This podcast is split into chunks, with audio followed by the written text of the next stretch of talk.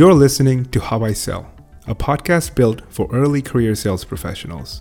You'll hear stories, best practices, and guidance from top sales leaders on what it takes to become a sales superstar. Today's episode is made possible by Ramped Careers. Ramped is on a mission to build the next generation of workforce ready talent.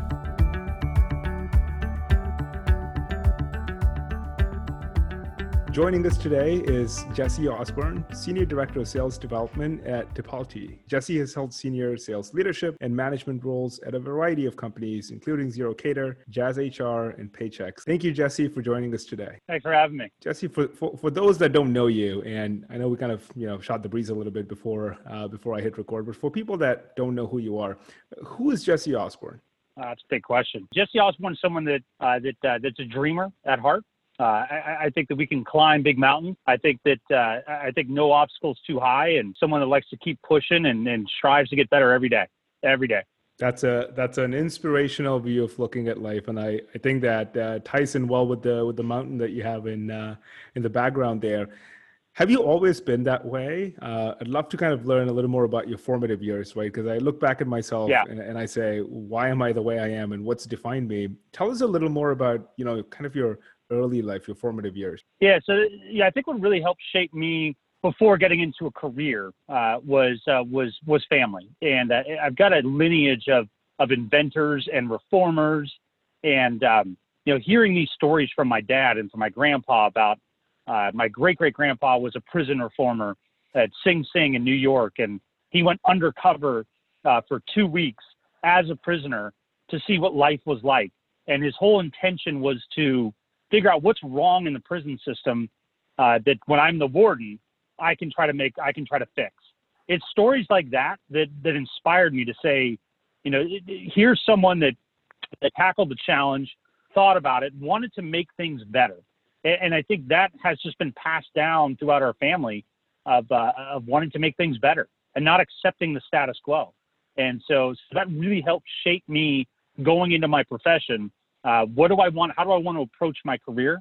And it's not status quo. Let, let's shake things up. That seems like a like like an incredible background, um, and it's, it's, such an honor to um, to be able to learn from immediate family that's kind of gone out, done incredible things. Right? It sets it sets the bar really high for you, which it looks like you've done that for yourself. You've set the bar really high you graduate from from from college with a with an economics degree what was your thinking the day of graduation what did you want to do or become in life so, so I wish that this was some thoughtful, long-term plan. Uh, so I, will be honest with you.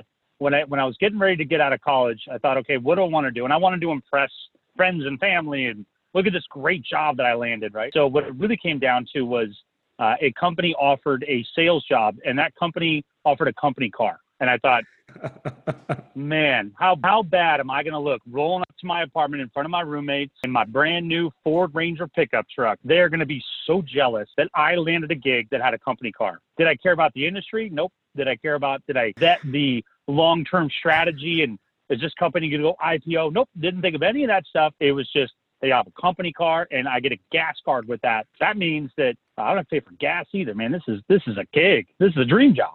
That's and it's outside sales, so I get to I get to go out and schmooze and meet people, and I, I love people, so great job for me, right? Uh, that's self like sadly that's that's what lured me in.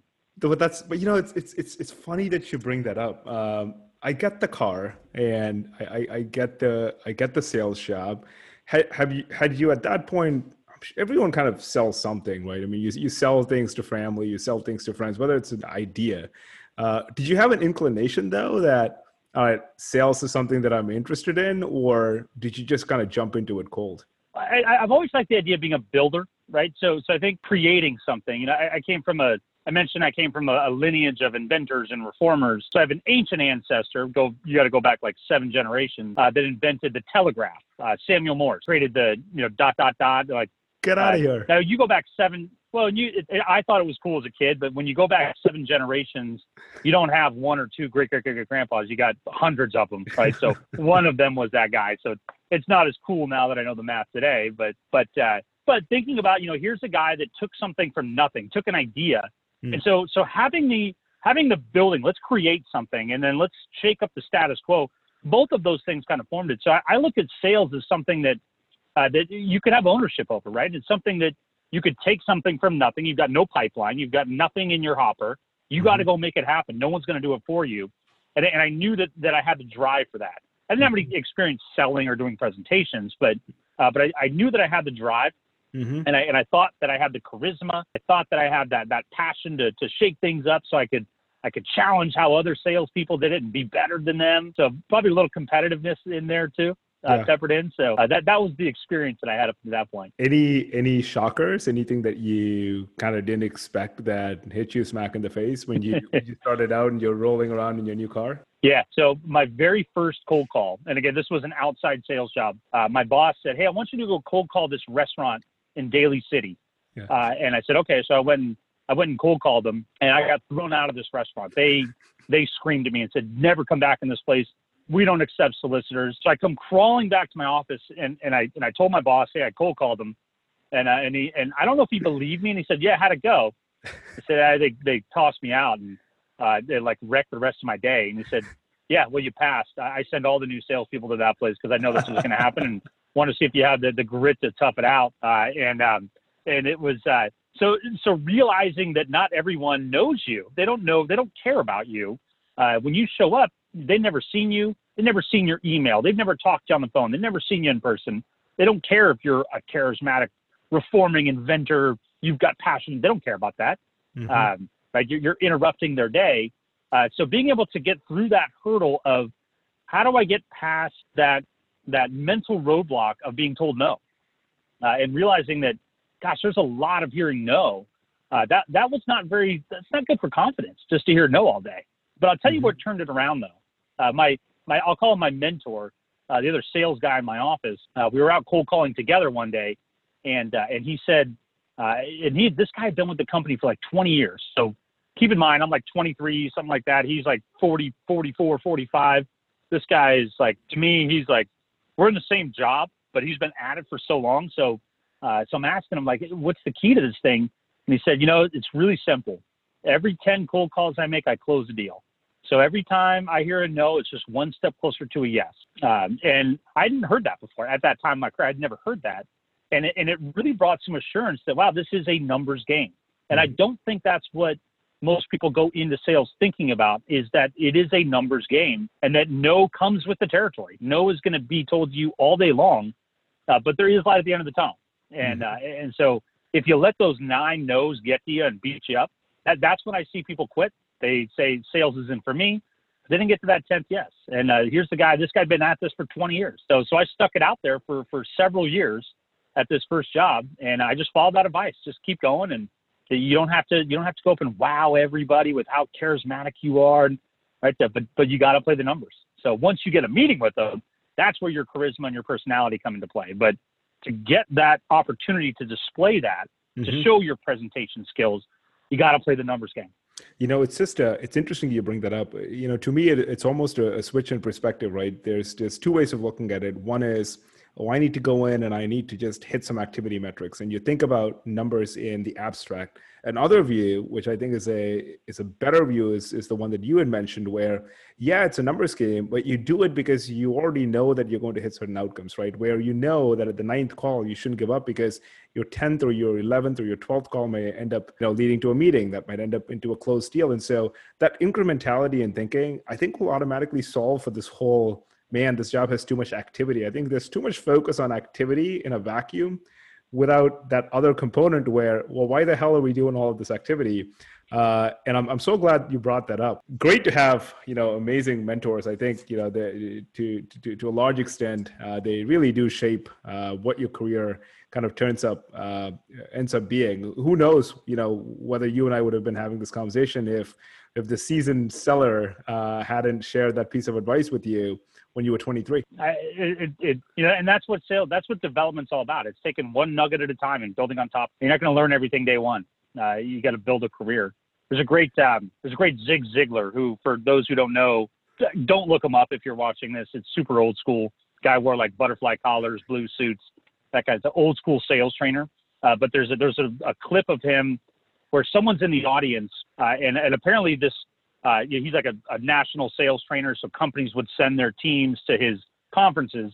And there's someone who asked a question, uh, yeah, it, or he posed a question to the audience, which is, "Why are you here today?" And one person raised their hand and said, "I don't know why I'm here. I've been in sales for 20 years. I, I don't think I'm going to learn anything." And Zig's uh, response was, "Have you been in sales for 20 years, or have you been in sales for one year, 20 times in a row?" And and it like boom blew my head away. That yeah, a lot of times like your first year of experience it's not going to be what you you got to continue to develop on top of that. If you think of that first year uh, and think that the next 20 years are going to look like that, mm. then then you're yeah you probably shouldn't be in sales if, if that's what you want to do. Yeah. Uh, but if if you want to take the challenge, if I'm going to get better and better and better and better, eventually you'll climb things like Mount McKinley behind me. Great perspective to have, and I and I wonder if that's that attitude is is what helped you accelerate your career trajectory. Because one of the things that i had mentioned was how quickly you rose up the ranks from being an individual contributor to being tasked for the success or failure of others right? Very early on you've had to hire other reps and very early on you've had to manage other reps. How was that transition? Did someone teach you to make the transition what did you learn being like manager for the first time? I, I think I think the reason why I got into management again, I'm going to expose myself here. The reason I got into management uh, was not originally because I wanted to help others. That's what you know. Every leader I talk to says the same canned answer. I really care about my people. I want to see others succeed. I'll tell you why I got into management. Because I was tired of cold calling, uh, and I felt like I had uh, I, I had kind of lived that life. I did it for you know like years and years and years, and I was ready to try something new. Mm-hmm. Um, uh, but I'll tell you why I stayed in management. I think this is probably the bigger takeaway. Uh, so I hired this guy at Paychex. That was my first sales manager position, mm-hmm. and I hired this guy. He was coming out of a nonprofit, and uh, where his job was to was to help troubled teens find jobs at like pizza places, right? So it was kind of selling, but not. It wasn't a transactional monetary sale. So uh, so I asked the guy, I said, why? So why do you want to go into sales? Like you're going to go into a corporation we're going to count your numbers and activities. You're going to have a quota. Uh, and his answer was, my wife is pregnant, and uh, and I don't want to raise my daughter in in an apartment. I want to afford. I want to be able to buy a house. And it was a light bulb moment for me as a leader that it's not about me teaching them everything. It, it's about them having an internal motivation. And I think as a, as what leaders have to understand is that there's motivation and inspiration. And leaders can inspire, but you've got to have motivation yourself. I can't motivate you. I can inspire you and I can try to flush out your motivation. But when you take a guy like this that said, my motivation is to is to save up money to buy a house. You think I got to call this guy and tell him to make more cold calls? He's not doing it for me. He's doing it for his daughter. And here's the here's like the rounded the, the end of that story. The guy ends up buying a house two blocks away from me. Mm-hmm. And I see him all, I still see him all the time. And now I see him with his two kids and his wife walking around the neighborhood. And it's just, it's, uh, to me, that's why, that's why I love leadership. And I love being able to hire folks and, and identify what is your motivation? What is your why, right? Why do you want to be into sales? Mm. What are you going to get out of it? Because sometimes that phone feels like it's 10,000 pounds, right? And, uh, and, and if you put a picture on your desk of like what's that end game look like for you, man, like it, it, it can it can go a long way. So to me, the reason I got into management is different than the reason I stayed into it, uh, and and I never looked back since. So I've, been in a formal leadership position now for I guess ten years, a little over ten years now. Such a refreshing perspective on hiring. Uh, one of the things that you hear today is a lot of fluff, and we don't have to get into you know whether there's a rational basis for this or not but you'll typically hear sales leaders some of them say oh i want to hear why you're passionate about selling you know my back office automation software especially if someone does not come from a sales background does not even come from you know whatever underlying industry that this software is trying to tackle. But you don't have a lot of people that that say i just want to know what drives you what motivates you because that in and of itself will solve for a lot of issues that you see when people do start hiring. Uh, so that was your light bulb light bulb moment. Uh, and you hired this person even though he didn't really have a formal sales background just from getting a pulse of his internal motivations. Is that right? It, you know it, it's uh, it, when someone is has a focus on trying to get to that result and you don't have to force them to that result that they want to get to that result uh, our relationship is becomes very different. My relationship with that person now is how do I help you buy a house? It's not how do I get you to make more calls, right? So I, I think step one for any sales professional, someone who's considering to go into sales or, or maybe someone who's debating leaving sales uh, should be to if if you can articulate what your reason for being in sales is, mm-hmm. then stick with it. Find a good leader, find a good company, and and and ride that wave. Uh, if if you, if your answer is just I want to have some extra spending cash, but it, it, it like those tough days aren't going to be that fun, right? Those are going to wear on you. Yeah. Right? But but if you see the the bigger picture to it, uh, it, it, makes makes that building you're building your career. Uh, doesn't happen overnight, right? So uh, that if, that's step one is like identify what that motivation is for you. What what other what other attributes do you look for? Um, you in particular, you have quite a bit of experience hiring folks that are fresh out of college or may have a year's worth of experience. You yourself mentioned that you, you can't put an incredible amount of emphasis on year one of experience because who knows? You, there, there's a thousand things that happen that are outside of your control. You might end up at a company that has no product market fit, or you know you may have bad sales training. There's various reasons why year one may have been great or shit, um, for the lack of a better word. What other attributes do you look for when you interview uh, you know candidates that want to pursue let's call it an SDR job or a BDR job? I, I think I think a demonstrated work ethic, right? So uh, so if you're going into an SDR role and you don't have traditional sales or SDR experience, if you can articulate your strong work ethic. Uh, so uh, one example I have is a, is a guy that I, that is on our team today. That um, the, the guy put himself through college by working at a grocery store, pushing pushing the carts around and bagging groceries. He hmm. wasn't doing keg stands. He wasn't partying. That guy put himself through college, uh, and that's someone to me who uh, I, I, don't care how much sales experience you have. That's what we're here to do is train you on that stuff, right? Uh, but but we can't train on things like motivation. Can't train on things like work ethic. Those those are attributes that come with you. Those are my top two. And I know I'm supposed to say things like outgoing and you're competitive and uh, and you're results driven, and those are all uh, important things, of course. But to me, those are the two things that if I can identify that in an interview, I know I, I can help fill in the rest. And, and that's that, but that's, that's my job, right? Is to help uh, facilitate your learning curve, learn our business, learn the product, learn the sales tactics uh, mm-hmm. uh, to be successful. But if you bring that work ethic and you bring that motivation, we'll, we'll meet together. And uh, my, my whole theme, man, it, it's about retention. Uh, anyone on my team will tell you the same thing. It's that this is not about churn and burn.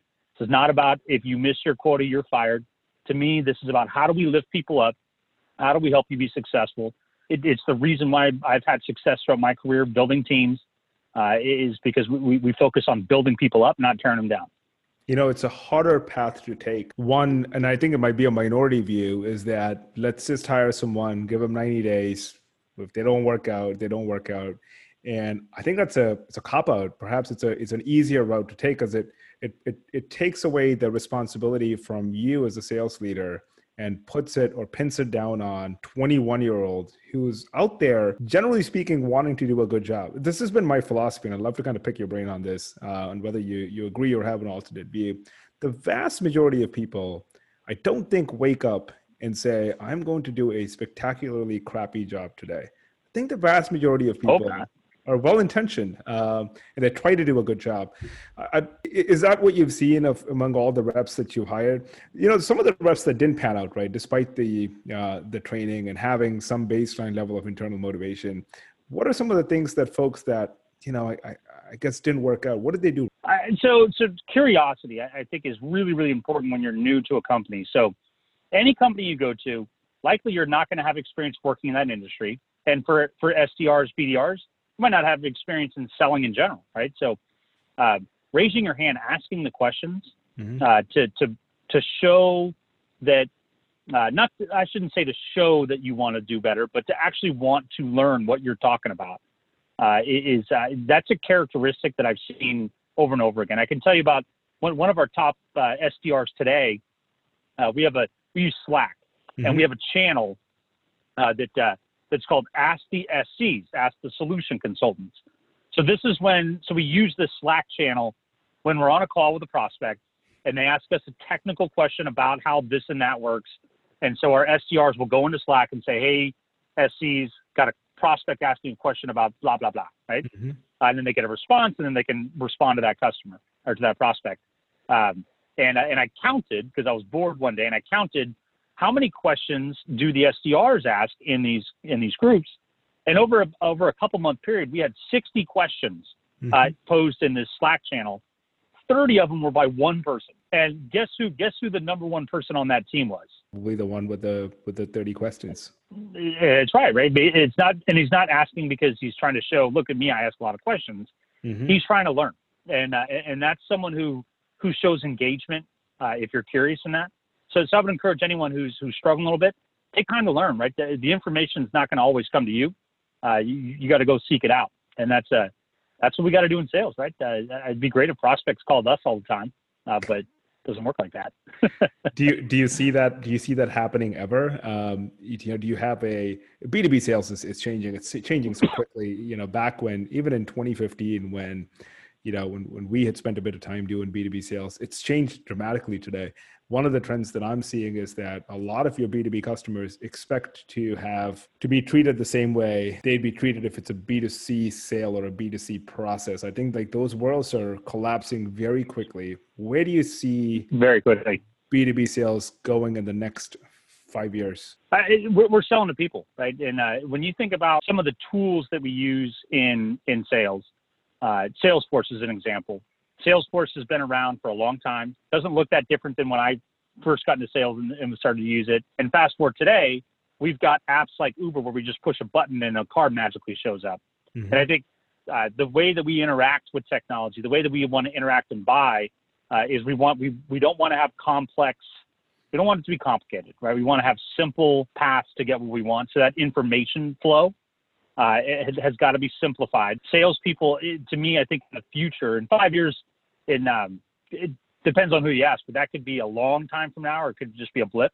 Mm-hmm. Uh, but uh, but I think as we move to the future, uh, I think the way we interact with prospects, uh, they're they're very used to our technique. So here's an example: 95% uh, of SDRs send an email with a call to action mm-hmm. at the bottom that says, uh, "How does next Tuesday at two o'clock or three o'clock work for you?"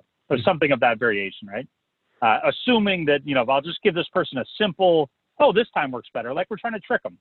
And, and I, I think a better approach is to say, hey, if you've got 10 minutes, here's three things that I'd love to cover with you. Mm-hmm. Right. So uh, now, if that information is, is interesting to that prospect, they'll agree to 10 minutes. Right. Um, but if you say, blah, let me tell you everything about us and hey, let's spend another 30 minutes talking about me and my company, how mm-hmm. great I am, not mm-hmm. really interested. So I think, I think how we, uh, the tactics have to have to evolve a little bit. Uh, but I think, but it's also a mindset difference too. Yeah. Uh, that, that, that we're that we're adapting to. You, it's not about tricking people anymore. Yeah, you said that at the beginning of the call, right? Where you're you're interrupting someone's day, you're not entitled to somebody's time, and you have to make a case for why somebody needs to speak to you. And I agree with you. I think those techniques are getting very old. Six years ago, uh, a prospect would be blown away if they saw a dear first name personalized email uh, coming from an SDR Today, man, I can, I can, I, I, used to do that myself. I can sniff that garbage from a mile away. The days of just sending a thousand emails, throwing crap against the wall and seeing what sticks, it's gone, right? And so now there's like this new wave of personalization where, you know, and this is just the skeptic in me, right? Where the new wave of personalization is let's just try and find something in common. Oh, you went to the school? Well, my, you know, great uncle went to the same school. Uh, we both like golf. Let's set up a time to talk about, you know, your IT needs kind of working for now, yeah. but for how long, right? Because you get 15 other emails, you're going to catch on pretty quickly, right? 15 people are finding something in common with you and want to spend time, and that's going to get old. So I think it's a constant cat and mouse game of how do we get someone's attention. Uh, and I agree with you. I think you know being self-aware that you're not entitled to someone's time might might make all the difference. I think you hit the nail on the head with the personalization piece too. So there's it, it used to be like template or personalized, and and now there's sort of this trend of like, how do you personalize at scale? Mm-hmm. Uh, and and to me, I'm like, if you're personalizing at scale, that doesn't sound like personalized to me, right? Like, if you're going to personalize, personalize. Make it like actually write that email. I'm not saying you can't put them in a sequence and have a mm-hmm. drip, you know, follow back to that, but in that very first email, man, I'll tell you this, man, and I, I, I don't mean to get on a soapbox about this, but uh, I, I, know a lot of other SDR leaders might not agree with this, mm-hmm. uh, but you know, I, I, don't have a set. Everybody has to do 50 calls a day, or everyone has to do 100 emails a day. I don't have a. We have now. We track that, so we mm-hmm. know we know what volume you are doing, so you can help back into your number. Mm-hmm. Uh, but uh, but when I look at our data, when I look at the analytics behind who's doing the best, and how many calls and emails are they making, it's all over the board. The, the key is is not the volume of emails or calls that you're making, it's the quality of it. So mm-hmm. listen, at the end of the day, I, I don't care how many phone calls you make. I don't get you won't get paid for phone calls, right? Mm-hmm. You get paid to get results. So mm-hmm. uh, so so, so I, I think really believing in that and genuinely believing in personalization, not at scale, uh, not at you know not some trickery, because uh, then you're just falling into the same trap uh, of of sending templates. Yep. Uh, that, that, that say hi, first name and last name, all that stuff, right? So to me, yeah. it, it's it's it's about actually trying to personalize. Yeah, one of the one of the challenges, and you you you might agree with me on this one, uh, and I share your sentiment on uh, balancing volume with with with outcomes. One of the challenges is if you focus too much on activity and you focus on garbage activity, uh, what in, inevitably happens is that your, your, your metrics are kind of off whack right because you focus on some activity you get a disengaged prospect on the phone maybe you trick them that's not going to convert and then you look at your your funnel metrics and you go well crap i'm doing 10,000 emails and i'm only getting two meetings. So i guess what i need to do is now send 100,000 emails uh, so i can back into my outcome. And that vicious cycle never ends. And so i'm so glad that you bring that up. Uh, i think it's a balance. There's a balance of what needs to be done so that you're in front of your customer and you have enough touch points, but also what's the quality of those touch points that you're having with them. Exactly. Um, and, and, you know, and that's that's where you can make your own plan. You know, so going into your taking a look at the last three months of your metrics, if you want, and mm-hmm. saying, all right, this is how many emails and calls I did, and here's my result. Uh, so to what you were just saying is, okay, now I have to up this dial, up this as a lever to pull to get more. Uh, that it's something to, to think about for sure, but it's not it's not the answer every time, right? Mm-hmm. Um, it, it's really about methodically backing into your into your target numbers there, and I think the art and the science of sales have to come together on that. Yeah, that makes that makes sense. And so, I mean, so you you don't believe that there's a there's a magical series of of emails or a set of magic words that a prospect sees from Tipalti, and the next thing they know is they ask you for a contract. That doesn't happen. It's an incremental process there's somewhat good templates, but then everyone has to make make it work for them as an SDR or BDR. Yeah, my, my, my team sends out about on a quarterly basis, and I know this because I just had my quarterly business review. Uh, I have a team of 30 SDRs today, and on average, we send out uh, close to 150,000 emails over a three month period. Mm-hmm. Um, yeah, which one works the best out of 150,000? Right? uh, it, uh, it, it, to me, it's about it's about finding the right person at the right time. Mm-hmm. There's a funny story about um, uh, the second biggest deal that we closed all year last year mm. uh, as a company was sourced by an SDR. And I was so excited to read this email, this first email that this person sent to say, oh, this is going to be gold and I'm going to share this with the whole team. It's going to be amazing. I read the email and it was one of the most boring emails I've ever read. I've ever read. But uh, so it's not a good, it's not a template. So when I see other sales and SDR leaders say, here's a template that works, yeah. Man, like 2018 called, man. Like it's not about the template anymore. Yep. It's about did you find the right person with the right pain point at the right time? It's not to me. It's not about oh I hit them on LinkedIn or hey I got them on the phone. Like these are old school mentalities. It's not about the tactic. Mm-hmm. It's about do you have a good value and can you find the right person at the right time that's thinking about that problem right now? You figure that out. There's your magic bullet. Yeah, and I find that a little bit troubling about about LinkedIn and, and all of this this this theory around subject lines and, and and all that jazz, right? I mean, appropriate contact was like the hottest subject line a while back, and the problem is that, especially in the sales community, it's it's, it's very small, and, and and salespeople love selling to other salespeople, right? So if you feel like you landed on something great, you're gonna go share appropriate contact. There's a bunch of webinars, and the next thing you know, as a buyer, you're getting Everybody. 50 emails with appropriate contact, and you're like, what the hell is this crap? do you remember the emails with the GIF? Uh, it was like email number four or five in the sequence. Yeah. And it was like, hey, Manoj, I've been trying to reach you, but I but uh, you're not responding to my calls or my emails. So I assume that either A, you're not interested, B, uh, now it's not the right time, or C, you're hanging on the side of a cliff and a crocodile is trying to save you. And there's a little GIF of a crocodile. Yeah. First time I got that email from an SDR, I laughed my head off. I sent it to my whole team and I'm like, guys, let's do this. And then after like the 50th one that I got, I'm like, all right, stop, no more. It's played out. Yeah. And, and I think that's as sales, we got to be adaptable, man. Like you go back to the to the to the to the days like the 50s, 60s, 70s, whatever. Like they might have just been able to follow the same kind of pattern. Yeah. Uh, but you know, I think this like right now, every year things change. Every six months, every three months things change. Yeah. Right. and and you got to adapt, man. You can't bring the the 2018 playbook is no good in 2020. Yeah. Right. So everything I'm saying today, right now, if I watch this in two years from now, I might say, "Oh, that's outdated stuff."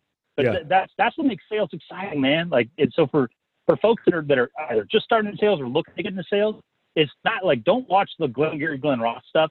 That is like that is like Flintstones. That is the dinosaurs walking around, man. Right. This is about it's about uh, the, the evolution and the changes that come up. And and listen, if you've got a voice, if you work for a smaller company, get yourself a voice, right? Uh, don't rely on the on the person who's got a playbook from a year or two ago. Uh, I want to be challenged. I want someone to tell me I'm wrong. And then let's let's test it out. So let's let's adapt. I think that's what you got to do. And who wants to work in a stale, boring profession? Not me. Yeah. Yeah, I, I, I love this philosophy. It's been uh, it's been so interesting to to have a real discussion with someone that you know does it every day, right? And and so I don't have. You're willing to kind of bet your you know you you're willing to bet your your, your reputation on this, right? Because you do this every day. You're a sales development leader. You're managing teams, and so uh, coming from you, uh, I'm I'm glad to hear this refreshing take. Uh, and I, I I know we're running tight on time, and I don't want to keep you here for too long, but I do want to ask you one question. Uh, now that you've spent you know quite a bit of time and picked valuable lessons um, in the process, if you could go back in time and meet a version of yourself um, that was younger, just graduating from college, what's the one piece of advice that you'd give yourself? Be patient. No, things aren't going to fall in your lap. Right? Uh, it, it's going to take hard work. Uh, you're going to have to push through. You're going to get. You're you're going to face adversity, especially in that first year in sales. You- You're going to hit a lot of roadblocks. Uh, be patient. Give yourself time. Uh, don't don't don't feel like you're you have to be this great, wildly successful person in your first year. Uh, may fail, make mistakes. That's all right. Uh, be patient, and it, it'll come together. That's awesome. Thank you. Thank you so much, Jesse, for being so generous with your time and, and, and sharing quite candidly what you've learned in the process and how to build uh, and, and, nurture, and nurture a stunning sales team. For for anyone that's that's listening and, and is aspiring to be a sales professional, uh, I guess bottom line is, you know, be patient, be original, have some internal motivation, understand what that is before even you go out and uh, interview for these sales roles, and, and everything else will will fall in line. Uh, on that note, Jesse, really appreciate your time. I appreciate your time too as well, and uh, best of luck to you, and uh, and uh, thank you very much for the interview.